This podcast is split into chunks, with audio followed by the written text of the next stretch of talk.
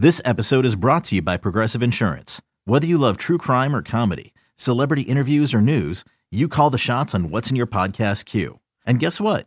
Now you can call them on your auto insurance too with the Name Your Price tool from Progressive. It works just the way it sounds. You tell Progressive how much you want to pay for car insurance, and they'll show you coverage options that fit your budget. Get your quote today at progressive.com to join the over 28 million drivers who trust Progressive. Progressive Casualty Insurance Company and Affiliates. Price and coverage match limited by state law. Nerds. Today's episode is sponsored by NerdWallet's Smart Money Podcast. Ready to expand your financial game? NerdWallet can coach you on smart strategies like choosing investments, finding your next credit card, and setting a budget that works for you. Score major points towards your summer vacation by learning expert tips for choosing a high yield savings account and how to build wealth by investing in index funds. Slide into summer with smarter decisions in 2024. Follow NerdWallet's Smart Money Podcast on your favorite podcast app. Future you will thank you.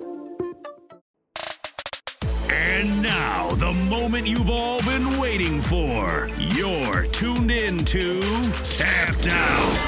Hosted by Brendan Tobin and Sean Levine, only on the BetQL network.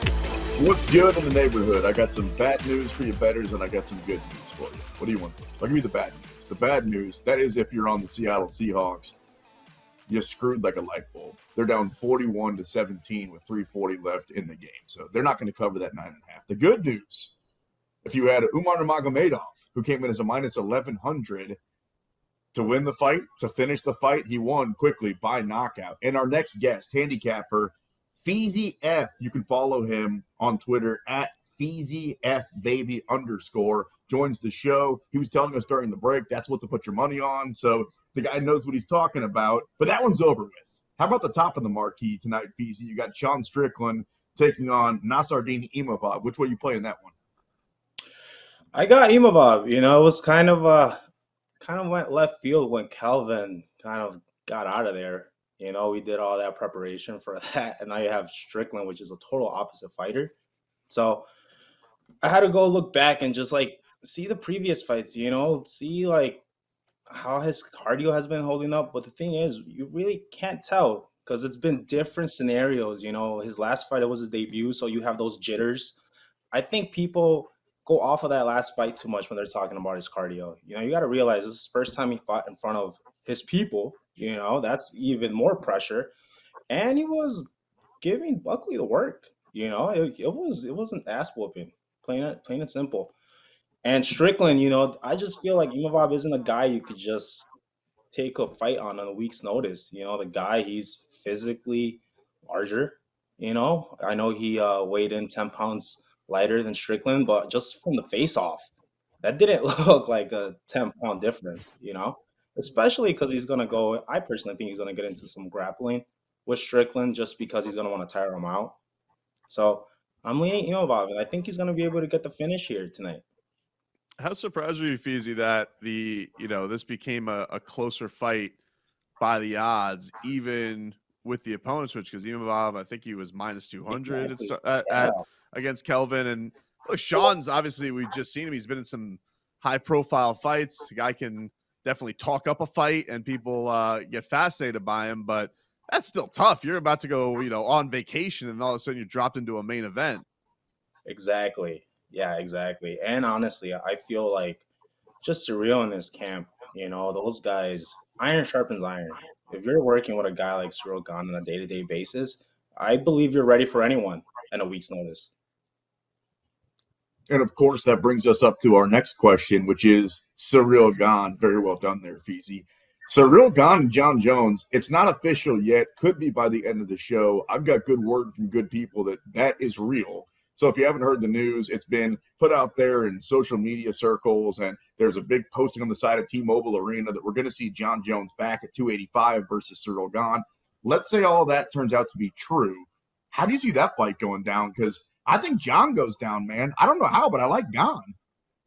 Man, that there's a lot of factors that play into that fight. You know, obviously the layoff is huge. You know, what has Jon Jones been doing in that two years? I know with social media and everything, it's easy to say, like, hey, I've been in the gym, you know, I've been working. But it's like, hey, us here, we're not with him on a day-to-day basis. So who knows how serious he's been taking his move into heavyweight Because another thing that I take account for, especially when I'm handicapping these older fighters, sometimes the motivation just not be that might not be there. You know, these guys are have plenty of money. You know, they have great sponsorships, some of them. But at the end of the day, it's Jon Jones. It could be. And, and, real quick, Feezy, let me cut you off real quick. And if you're Jon and you're unmotivated, then why come back? Like you said, you've got the money. So for a lot of guys, I understand what you're saying. Like, all right, what do these guys had to fight for? What's their age factored all in? But if yeah. you're Jon, you, you, just hang it up if you're done. You're the greatest of all yeah. time. I have a kind of a not controversial, but I have an angle here. I think Jon's a super egotistical guy. You know, whether Jon's ready or not to fight in heavyweight, I think he's gonna take the fight just because leading up to like now his whole career he's been talking about I'm moving up to heavyweight. I'm moving up to heavyweight. I believe whether he's ready or not, he has to go up there and fight. You know, especially what that's what the fans want. And Ciryl Gane, who else are you really gonna put on top if it's not Francis Ngannou? Like really, you know?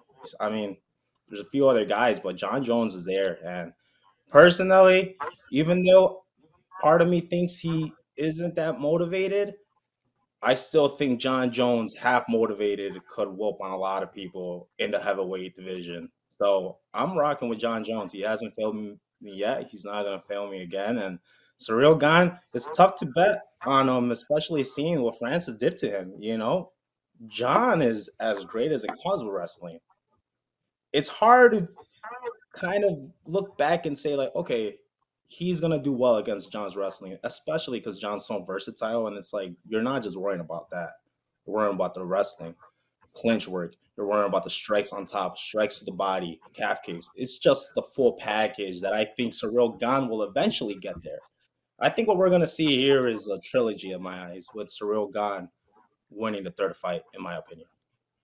Feezy, would this be a fight that you would want to hop on Jon early? Because it feels like, would you feel like as fight week leads up, as more people see him, we get a physical look at like things like that? People like more money will pile on on him, or do you feel like you know it's possible people believe that he you know you know storylines can come up and, yeah. and, things like that like how, how how do you think it will it'll play as far as you know when the fight comes out officially to fight night well if we were talking about a normal fighter i'd say you hop on it quick like khabib let's take Khabib for instance, which I put them neck and neck with each other.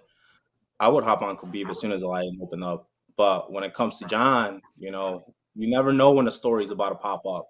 That's fair. And let's say that you opened up and you hammered it at like a minus, I think it opened up at like minus 210, I believe. Yeah. Let's say you hammered that. And um a few weeks later you find out he's in another incident with the police or something how are you going to feel? Which it's happened before, you know? So I just think with Jon, there's just too many, too many behind the scene things that I'm afraid of. I'm personally just going to be, I'm to use him as a parlay piece. I'm not sure if I'm to go that heavy on him just because it's two year layoff. It's real gone. He's the real deal. It's, it's too much up in the air for me. All right, let's go from the big dudes to the not as big of dudes. By the way, you can follow our guest. He's an MMA handicapper at F Baby underscore on Twitter. Sugar Sean. So O'Malley was told that he's going to fight for the belt next. I don't know if you felt that he beat Petr Yan or not, but at this point it doesn't matter because the record says that he did. The latest news is that Aljamain Sterling is going to be out for a while. So let's say that it's Sean next fighting for the belt. Let's just I'll throw the name of it. Let's say it's Sean O'Malley versus Chito Vera, part two. How do you see a fight like that going down? Like, is Sean is Sean that good? Honestly, after seeing what he did to Petr Yan, it's hard to say he's not that good. You know, the guy he's he's just showing everyone that he is levels above where we thought he was. Because I think I could speak from a lot of people when they announced the fight with Petr Yan, I was all over Petr Yan. And I was like, okay, there's a bunch of ways this could play out. I don't see him lasting rounds with Petr Yan, especially at the level that we've seen Peter Yan go against like a Corey Sandhagen. O'Malley showed us he can, and he showed us that he's still dangerous in the fourth and fifth round. But now you have Chito Vera, which is arguably, if not the toughest, one of the toughest guys in the UFC roster right now. And one thing you can't take away from Chito is his confidence guy is so much confidence right now. He's had great performances and he has a win over him. That's huge. So I'm gonna let the lines reflect what side I'm on with this fight because I feel like if we could get Chito at like a plus 150 range, I'm all over that. Yeah, I'm all over that. That's a really close match. I think people don't give Chito as much credit as he should get as just like evolving as a fighter, being more well rounded. You see him, he has a chin. He's fighting smart now. He's really putting it together just like a champion would. So if it's plus money at Chito, I'm all over that. But if it's a close, let's say it's like uh, Imavov versus Strickland that we just had, where they both opened up at minus 110, I'd probably lean with O'Malley. Feezy, looking ahead to next week, uh, UFC 283. How do you look at this fourth fight between uh, and Moreno? You have. Do you like the idea of having this much data on a fight with four fights? They've all gone different ways. This is a heated rivalry. Uh, yeah. Who do you like, and and and how do you uh, how have you broken this one down in the lead up to next week? This this one's really uh, it's it's razor thin. You know, there's a reason why these guys have fought themselves so much. You know, because they're it just depends on the day. But I think the important part here is just their camp situation. I believe um, the last time I heard Brandon was wasn't training with Krause anymore, which I play I think plays a huge factor. You know, Krause, whether you like him or hate him, with all this new controversy, he's an amazing coach. He has fantastic game plans, and I think that's what you need against a guy like Figueiredo, because if you don't come in with a game plan and your game plan is just let's stand and bang and see who finally is the best guy, I I don't think Brandon Moreno is going to last long. He's gonna have to have a game plan.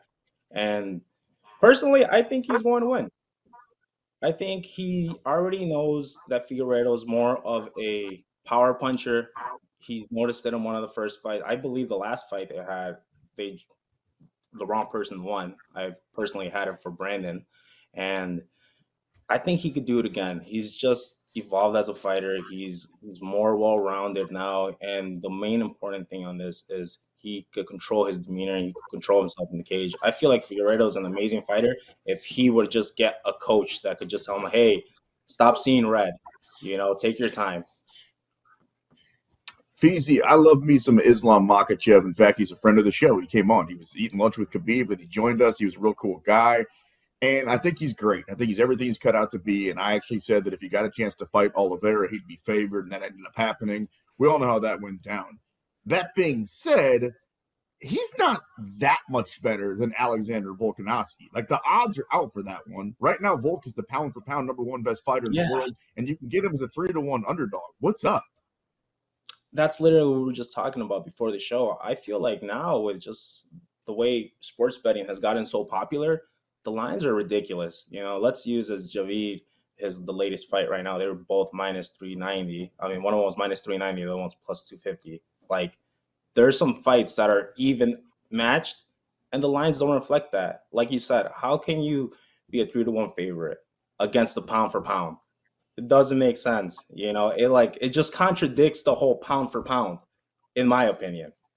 With that being said, if I could get Volkanovski at that money, which I had already, I already laid something on him, you got to be insane not to just off what we saw in his previous fights, he's the man.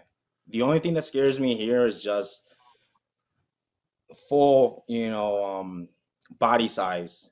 Islam is a monster. You know, we hear we hear about it with guys in this training camp that say the guy just feels so heavy on top. Okay, picture this: it's Friday afternoon when a thought hits you. I can spend another weekend doing the same old whatever, or I can hop into my all-new Hyundai Santa Fe and hit the road. With available H-Track all-wheel drive and three-row seating, my whole family can head deep into the wild. Conquer the weekend in the all-new Hyundai Santa Fe. Visit HyundaiUSA.com or call 562 for more details. Hyundai, there's joy in every journey.